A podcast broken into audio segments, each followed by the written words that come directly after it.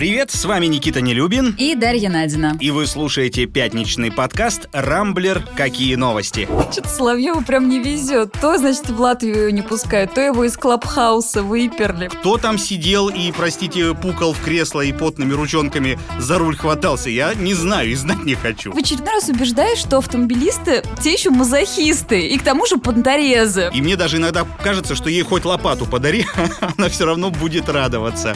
Здесь мы не просто обсуждаем главные события недели, но и пытаемся разобраться, как они влияют непосредственно на нас с вами и нашу жизнь, а помогают нам в этом эксперты и пользователи Рамблера. Всю неделю мы следили за новостями и отобрали для вас самые интересные. Спутник Ви добрался до детей. На этой неделе власти Москвы объявили, что готовы запустить эксперимент, точнее исследование влияния вакцины на подростков в возрасте от 14 до 18 лет. Заявление Собянина наделало много шума, ведь в других странах детей пока не прививают, и вообще необходимость этого – вопрос открытый. Известно, что дети не болеют ковидом в тяжелой форме и вообще чаще выступают переносчиками. При этом долгосрочные последствия коронавируса, как, впрочем, и вакцинации, нам еще неизвестны. Короче, не успели родители распереживаться, что их детей принудительно привьют прямо в школах. Э, как Минздрав тут же выступил с уточнением. Сказали, да, э, на базе детской городской больницы имени Башляевой пройдут э, три фазы клинического исследования спутника Ви, но произойдет это не раньше мая и после подведения итогов основных пострегистрационных испытаний, а может еще позже, или вообще никогда. Вместе с тем специалисты подготовили еще один вид спутника. Препарат хотят выпускать в форме капель для носа. И вот эти самые капли должны сформировать иммунитет не по всему организму, а точечно, в зоне носоглотки.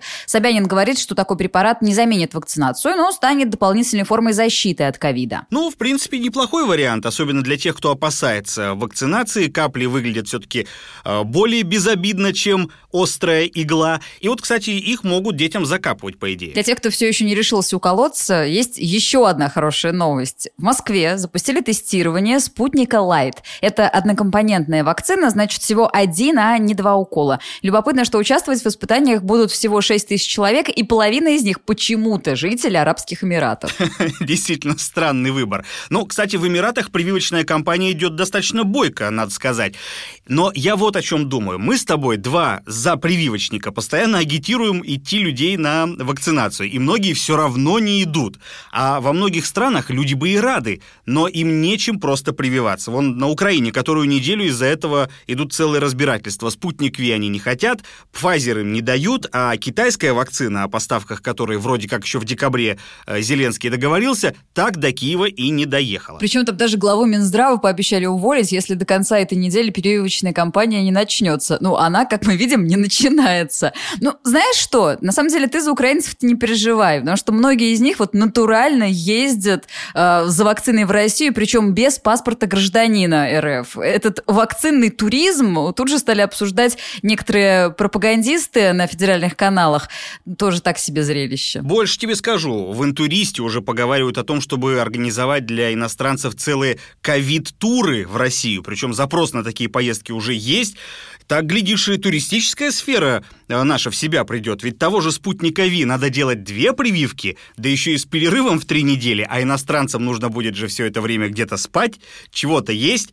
В общем, я считаю, задумка неплохая. Другое дело, что жителям бедных стран такие туры, ну, вряд ли будут по карману. А вот сытые европейцы, у которых непонятно, что с вакцинами происходит, думаю, должны оценить. Для этого они должны перестать бояться спутника Ви, как минимум. И я так понимаю, что работа в этом направлении ведется активная. Тут уже и публикации в научных журналах пошли. И, опять же, пропаганда российская, в хорошем смысле, работает в Европейском Союзе. Так что не удивлюсь, если ближе к весне потянуться к нам косяками, как во времена чемпионата мира по футболу, иностранцы в автобусах, на самолетах и все ради спутника. Главное, чтобы нам, правда, хватило, а то все на них потратим.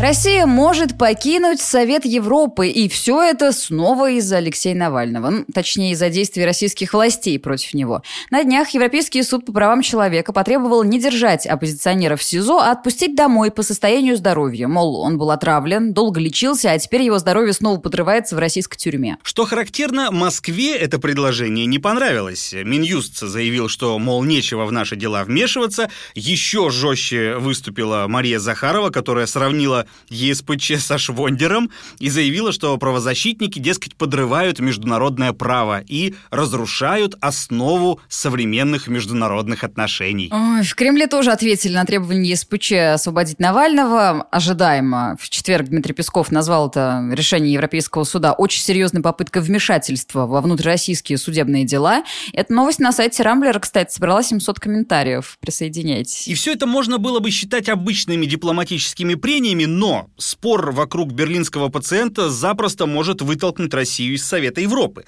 А дело в том, что неисполнение указаний ЕСПЧ конкретно по этому 39-му регламенту суда достаточно серьезный проступок, а нам Совет Европы как бы нужен, потому что именно туда за помощью бегут россияне, которых обижает собственное государство. Это вообще очень странная история. То власти у нас прям рвутся в этот Совет Европы и в ПАСИ, отстаивают свое священное право, значит, сидеть в этих дубовых креслах Брюсселя и Страсбурга, то плюют на международные нормы. Я вот правда, абсолютно не понимаю наш МИД. На самом деле понять, почему Россия все еще не вышла из Совета Европы, можно. Потому что, с одной стороны, усиливающаяся политическая изоляция, она как бы заставляет нашу политическую верхушку ценить каждую возможность поучаствовать хоть в чем-то престижном и международном. Э, да и к тому же членство в Совете Европы дает России право официально содержать дополнительный штат сотрудников буквально в самом сердце Европы. И всем этим нынешнее руководство нашей страны весьма охотно пользуется и вряд ли откажется делать это и дальше. Ну, это если желание отправить Навального за решетку не победит. Кстати, там на субботу запланировано еще два суда по его делам. Апелляция на приговор Мосгорсуда по делу Ифраше, по которому, собственно, оппозиционера приговорили к реальному сроку, и очередной раунд разбирательств об оскорблении деда. Короче, у Бабушкинского суда Москвы и внутри завтра будет очень жарко, я думаю. Ой, я, если честно, даже уже не хочу обсуждать весь этот судебный цирк с Навальным, потому что российская правовая правовая система уже настолько себя дискредитировала, что отмываться от этого всего ей предстоит еще очень и очень долго, если вообще когда-нибудь удастся. И то, что Европа от нас все больше отворачивается, это, на мой взгляд, тоже вполне закономерный результат. Причем дальше, э, как мне кажется, будет только хуже, потому что наши власти давно действительно наплевали на нормы международного права, хотя та же Захарова к ним время от времени почему-то апеллирует. Тем более, что у нас же теперь по Конституции это приоритет российского права над международным. А тут еще и Путин на днях заявлял, что э, в нашей стране должен быть свой суд по правам человека, скрепный. Страшно представить, что это будет за инстанция. В общем, ну, какая-то такая себе картинка-то вырисовывается. Мне очень интересно, кто бы мог возглавить этот суд по правам человека в России. Вот прям, если у нас омбудсмен, значит, по правам человека, это бывший сотрудник ФСИН, то чего и говорить, да? Кто бы мог стать судьей, защищающим права человека? Как бы не пропагандист какой-нибудь с федерального канала. Я прям очень вижу. Кстати, о пропагандистах. Тут вчера моя родная и любимая Латвия запретила въезд Владимиру Соловьеву. И я бы сказал, что это решение не только политическое, но и экологическое, потому что воздух-то в Латвии теперь наверняка будет чище. Интересно, когда Италия такое же решение примет. Никита, что-то Соловьеву прям не везет. То, значит, в Латвию не пускают, то его из клабхауса выперли. Просто человека плохая была неделя.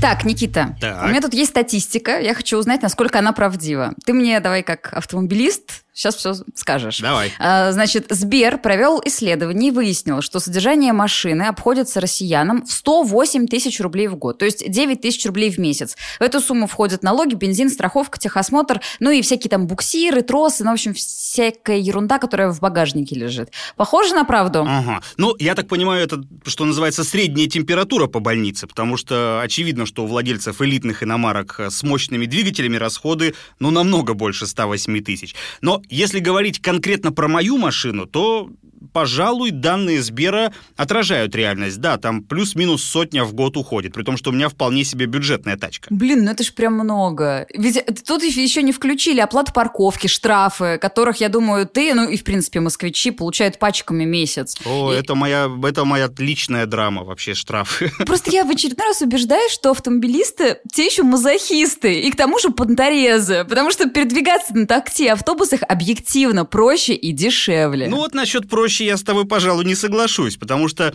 вот эти снегопады адские, которые привели к многочасовым пробкам, они, конечно, порядком нервы поистрепали всем, и водителям, и пешеходам, и в пробках стояли все, но вот только автовладельцы сидели в своих тепленьких машинах бесплатно а пешеходы переплачивали за такси в 2-3 раза. И тарифы высокие держатся уже всю неделю, это я точно знаю. Так что, ну какая уж тут экономия. Тарифы это правда. Но, по крайней мере, нам не надо откапывать машину утром и греть ее. Уже приятно.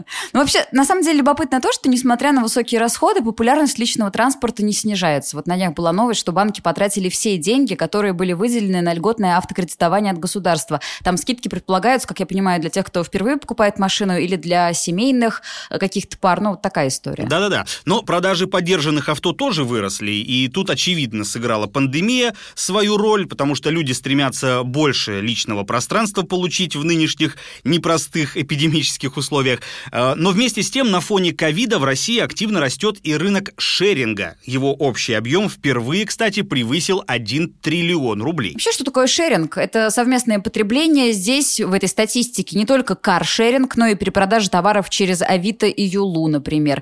Также сервисы по поиску подработки или вот эти вот общие пространства офисные, которые люди арендуют. А самым незначительным по размеру, но при этом наиболее динамично развивающимся стал рынок аренды вещей. Он за год вырос почти в два раза до 410 миллионов рублей.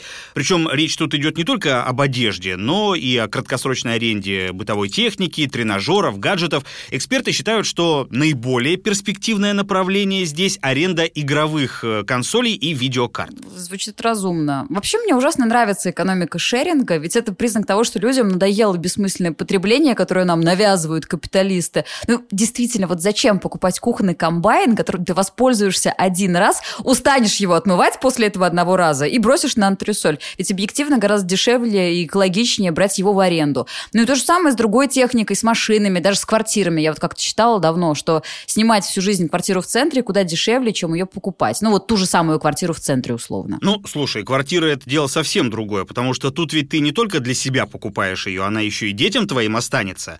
И вообще такой актив э, заставляет, ну, мне кажется, людей себя более уверенно чувствовать. А по поводу экономики совместного потребления, это же не только признак того, что люди уходят от капитализма к социализму, к твоему любимому. Это еще и признак бедности, и не случайно общий объем э, рынка шеринга вырос именно в 2020 году. Ну, и, наверное, еще и тренд на экологию играет какую какую роль, потому что рынок шеринга растет не только у нас, но и в Европе, и у них-то там э, экономические причины, они, я думаю, чуть-чуть пониже, чем у нас находятся. Там люди еще и из-за экологии как-то стараются следить, и поэтому покупают меньше одежды, например. В прошлом году я читала э, рынок ритейла, который как раз вот занимается продажей одежды, очень сильно пострадал, потому что многие задумались, а зачем мне действительно 28 свитеров и 15 джинсов, если я сижу дома и в Zoom выхожу в одной и той же застиранной футболке? Ну, в общем-то, логично. Ты знаешь, мне кажется, что если бы не пандемия, этот рынок шеринга вряд ли бы развивался настолько активно, потому что коронавирус уйдет, и, я уверен, все с новой силой рванут покупать себе все э, новое и свежее. Другое дело, что мы действительно потребляем больше, чем нам на самом деле надо. Я вот недавно, например, начал распродавать все ненужное, что у меня дома годами валялось несколько так, лет без дела. Сколько, сколько поднял бабок на этом всем? Уже больше, чем на 10 тысяч рублей получилось. Mm-hmm. Представляешь? Неплохо, неплохо. А главное, еще и местечко освободилось в квартире. Конечно. В общем, сплошные плюсы. Кстати, возвращаясь к теме каршеринга, я тебе должен сказать, что я в этом плане все-таки человек брезгливый. Мне вот, например, неприятно садиться э, в прокатную машину, особенно если она внутри загаженная до последнего предела, а сейчас каждая вторая такая в Москве, насколько я знаю. Потому что кто там сидел и, простите, пукал в кресло и потными ручонками за руль хватался, я не знаю и знать не хочу. Мне намного приятнее садиться в свою чистую машинку, где все сделано и настроено под меня, так что как кто я там, Даша? Панторез. Мазохист и панторез. Мазохист, панторез. А еще я понимаю, Никит, конечно, приятно садиться в свою чистенькую машинку и там своими грязными ручонками все мацать и пукать мне в одиночестве. Конечно, это гораздо лучше, чем в коли вместе с кем-то делать. Мало нам было соцсетей, появилась еще одна. Приложение Clubhouse стало самым скачиваемым за неделю. Точное число участников пока неизвестно, но если на старте там было около 8 тысяч россиян, то сейчас как минимум в три раза больше. Что это такое? Это такая платформа, где люди объединяются в комнаты, почти как в зуме, но не видят друг друга, а просто общаются голосом в прямом эфире. Говорить могут все одновременно или можно устроить комнату с одним лектором, например. А слушатели тянут, ну, буквально тянут руку, там есть такая опция, она так и называется, и им, соответственно, дают слово. Соцсеть появилась далеко не вчера, а аж в апреле 2020 года, но массовый пользователь узнал о ней после того, как эфир в Клабхаусе провел Илон Маск. Ну и, как водится, началось. Туда потянулись буквально все звезды, спортсмены, банкиры. Успел дать онлайн-интервью и наш Олег Тиньков, например. Привлекла соцсеть, само собой, мошенников. Дело в том, что зарегистрироваться в Клабхаусе можно только по приглашению от другого пользователя. И вот на Авито и Юле стали появляться в продаже инвайты по 5-10 тысяч рублей за штуку. Более изощренные мошенники создали клон Клабхауса и разместили его в магазине Google Play. Дело в том, что соцсеть рассчитана только на пользователей айфонов, а подделки на андроиде крадут данные пользователей и внедряют э, в телефоны вредоносное ПО. Эксперты говорят, и тут трудно с ними спорить, что в будущем Клабхаус может привести к всплеску мошенничеств э, с голосом. Потому что можно записать голос любого человека, передать э, пленку нейросети, и она быстро состряпает дипфейк. И потом преступники уже как будто от вашего имени и вашим голосом будут звонить вашим же знакомым и разводить их на деньги. Дипфейки уже начали появляться. Кстати, на днях прямой эфир в Клабхаусе провела, кто бы ты подумал, Алла Пугачева. Ох Она ты. даже песни пела. Потом, правда, выяснилось, что Алла Борисовна ничего про Клабхаус не слышала еще не пришла в себя после регистрации в Инстаграме. Да, ну, взрывной рост популярности Клабхауса, само собой, обеспокоил и российские власти, кто бы сомневался. Роскомнадзор уже потребовал, чтобы на площадке соблюдались законы Российской Федерации. Правда, непонятно, как ведомство будет это контролировать, потому что записи эфира в Клабхаусе нет, а значит, можно открыть комнату, позвать туда тысячу служителей, наговорить на несколько статей Уголовного кодекса, и если уши Роскомнадзора этот спич не услышали онлайн, то ничего и не смогут сделать. Вообще интересно, станет ли Клабхаус такой площадкой для оппозиционных сборищ, потому что если да, то быстренько ее в России прикроют. Денег на нашей аудитории создатели сервиса не зарабатывают, а значит держаться за российский рынок смысла нет. Им проще уйти, а не удовлетворять все желания властей, которые пока еще не появились, но наверняка еще в будущем э, проявятся. Ты знаешь, там же по поводу Клабхауса уже в общественной палате довольно сильно возбудились, мол, хорошо бы подумать над тем, как начать фиксировать все, что э, там происходит, записывать, сохранять, ну и в случае необходимости отправлять куда следует, там, товарищу майору. Другое дело, что все мы прекрасно помним про отважную, доблестную борьбу Роскомнадзора против Телеграма и чем она в итоге закончилась. Так что, мне кажется, бояться пользователям Клабхауса, по крайней мере, пока особо нечего. Вообще, я на волне всего этого хайпа вокруг Клабхауса вспомнила про наш собственный советский Клабхаус. У нас, э, я не знаю, как в других городах, то- точно это было в Питере, и в, в Саранске это было. У нас были телеконференции в конце 90-х, в начале нулевых. Такой вот несколько телефонных номеров, которые прям, ну, официальные АТСовские номера. Ты на них звонишь, а там уже в этой комнате по этому номеру телефона сидит несколько десятков человек, и все между собой общаются. Но звонили обычно подростки, еще не было тогда соцсетей, ВКонтакте не было, ничего не было. Мы туда звонили подростками, придуривались, что-то болтали, потом ходили, встречались с этими людьми, с которыми там разговаривали. Короче, ну, натуральный клабхаус только там 15-20 лет назад. Все новое, это прям очень хорошо забытое или никогда не узнанное старое. Слушай, ни разу не слышал про такую технологию, действительно очень круто. Э, Особенно если учесть, сколько лет назад это было, ну, прям Мордовия рулит, Мордовия молодец. Передавая А Мордовию. Я, кстати, недавно начал вообще удаляться из всех соцсетей. Я уже снес аккаунт ВКонтакте, снес Твиттер, а на прошлой неделе вот из Фейсбука выпилился окончательно после долгих 9 лет пользования. Я честно не верила, что ты на это решишься. Ты ведь грозил это сделать последние несколько лет. Сделал и прекрасно себя чувствую, просто прекрасно. Правда, пока еще отстаюсь в Инстаграме, это такой последний бастион, который до сих пор передо мной еще не, не пал. Последний бастион социализации, Никит Нелюбина. Да, вот. А Клабхаус, ну как-то мне совсем он не интересен. Я вот думаю, слушай, Даш, может это просто годы уже берут свое, а? Это не годы, Никит. Просто мы с тобой э, испорченные работники радио. Для нас вот эта история про то, что ты сидишь и говоришь, и тебя слушает много людей, а сам ты их не слышишь, это привычная совершенно история. Поэтому какой смысл еще идти и вещать в Клабхаусе? Ну, как-то не знаю. Мне кажется, это профдеформация. Согласен. Зато есть, кстати, плюс. Начал наконец-то с дочкой больше времени проводить. А это, поверьте, круче любых соцсетей. Как, кстати, и любое живое, настоящее общение. Thank you. Кризис ударил по самому дорогому, по подаркам к гендерным праздникам, как теперь модно называть 23 февраля и 8 марта.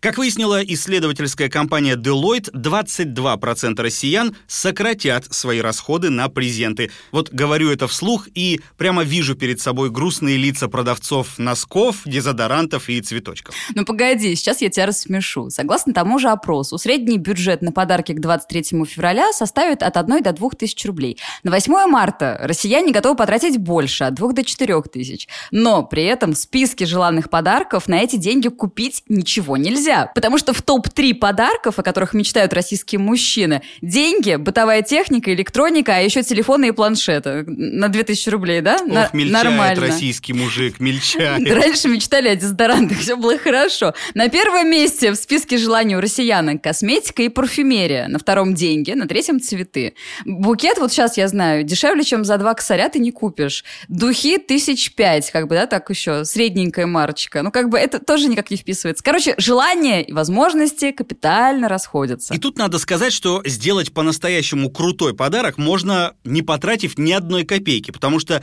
людям часто даже нужна не вещь какая-то, а ресурс для восстановления. Об этом говорит и психолог-сексолог Яна Кубаева. Недавно я наблюдала самую настоящую трагедию семейного характера.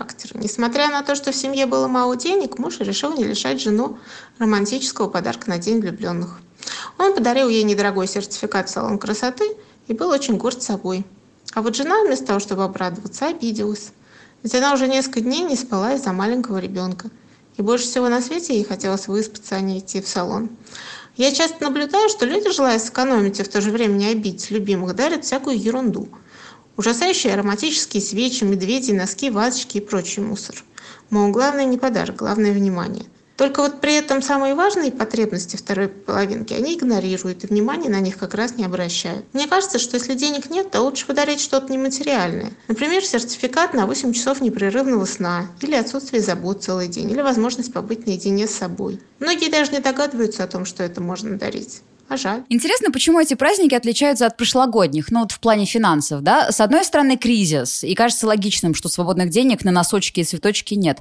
Но, ты помнишь, мы оценивали с тобой расходы россиян в Черную пятницу в ноябре, кажется, да? Да-да-да. Тогда траты были больше, чем в 2019. Выходит, что на себя люди готовы тратиться, а на своих любимых нет. Но это ведь только с одной стороны, потому что с другой, многие же до сих пор находятся на удаленке, соответственно, коллегам подарки покупать уже и не надо. Вот тебе и прямая экономия. Знаешь, я как феминистка, выступая против какого-то гендерного деления, вообще считаю, что различия между мужчинами и женщинами гораздо меньше, чем нам пытается навязать общество. Но читала тут на днях занятную статью о том, как мужчины и женщины выбирают и покупают подарки. И различия на самом деле есть. Вот эксперты от маркетинга говорят, что при выборе товара для женщин важнее факторы, которые связаны со стоимостью. Там цена, скидка, кэшбэк. Вот у меня там все то же самое. А мужчины, они менее продуманные в этом вопросе. Им важнее легкость приобретения. Типа зашел, расплатился часами и убежал. Вот, наверное, именно поэтому мужики чаще, чем женщины, делают покупки в оффлайн магазинах Да и к тому же в последний момент, потому что все-таки самому поехать в магазин, оно как-то надежнее.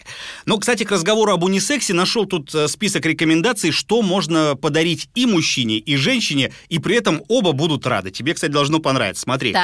А, значит, беспроводные наушники, умная лампа или умный будильник, фотоаппарат Polaroid, господи, я не знал, что они еще выпускаются до сих пор, а, крем для рук и ортопедическая подушка. Боже, я голосую за последний подарок. Вот оставим все эти духи и цветы молодым, а нам, людям в возрасте. Главное, чтобы подарок был функциональным. Полностью с тобой согласен. Я бы, кстати, от хорошей ортопедической подушечки э, тоже не отказался. Но есть еще один пункт. Это билеты в путешествие. Кстати, на майские уже довольно активно туроператоры э, продают путевки, причем как по России, так и за границу. Но цены в этом году выше, чем в допандемийные времена. Так что, ребята, если вы хотите куда-то улететь, то поторопитесь. Что ты будешь дарить жене? Давай рассказывай на 8 марта. Она наверняка не услышит наш подкаст. Нет, она, кстати, слушает, и я вот на этот случай как раз хочу сказать, как же мне с женой повезло. Она у меня в плане подарков вообще абсолютно неприхотливая. То есть я в те самые 2-4 тысячи, о которых мы с тобой выше говорили, могу вообще легко уложиться. И мне даже иногда кажется, что ей хоть лопату подари, она все равно будет радоваться. В такую погоду кто угодно будет рад лопате, Никит. Вот, я тоже думаю, что очень актуальненький подарок после снегопадов. Хотя 8 марта она сама за праздник э, не считает. А ты 23 февраля считаешь праздником? Тоже нет. И я, я ей всегда говорю, не надо мне ничего дарить. Мне достаточно, что ты со мной рядышком, и все. Ну что, на этом пока все. Вы слушали пятничный подкаст «Рамблер. Какие новости?». В главных событиях недели разбирались для вас Никита Нелюбин и Дарья Надина. Не пропускайте интересные новости, слушайте и подписывайтесь на нас в Google Подкаст, Apple Подкаст, Яндекс Музыки и Castbox. Увидимся на rambler.ru. Хороших вам выходных!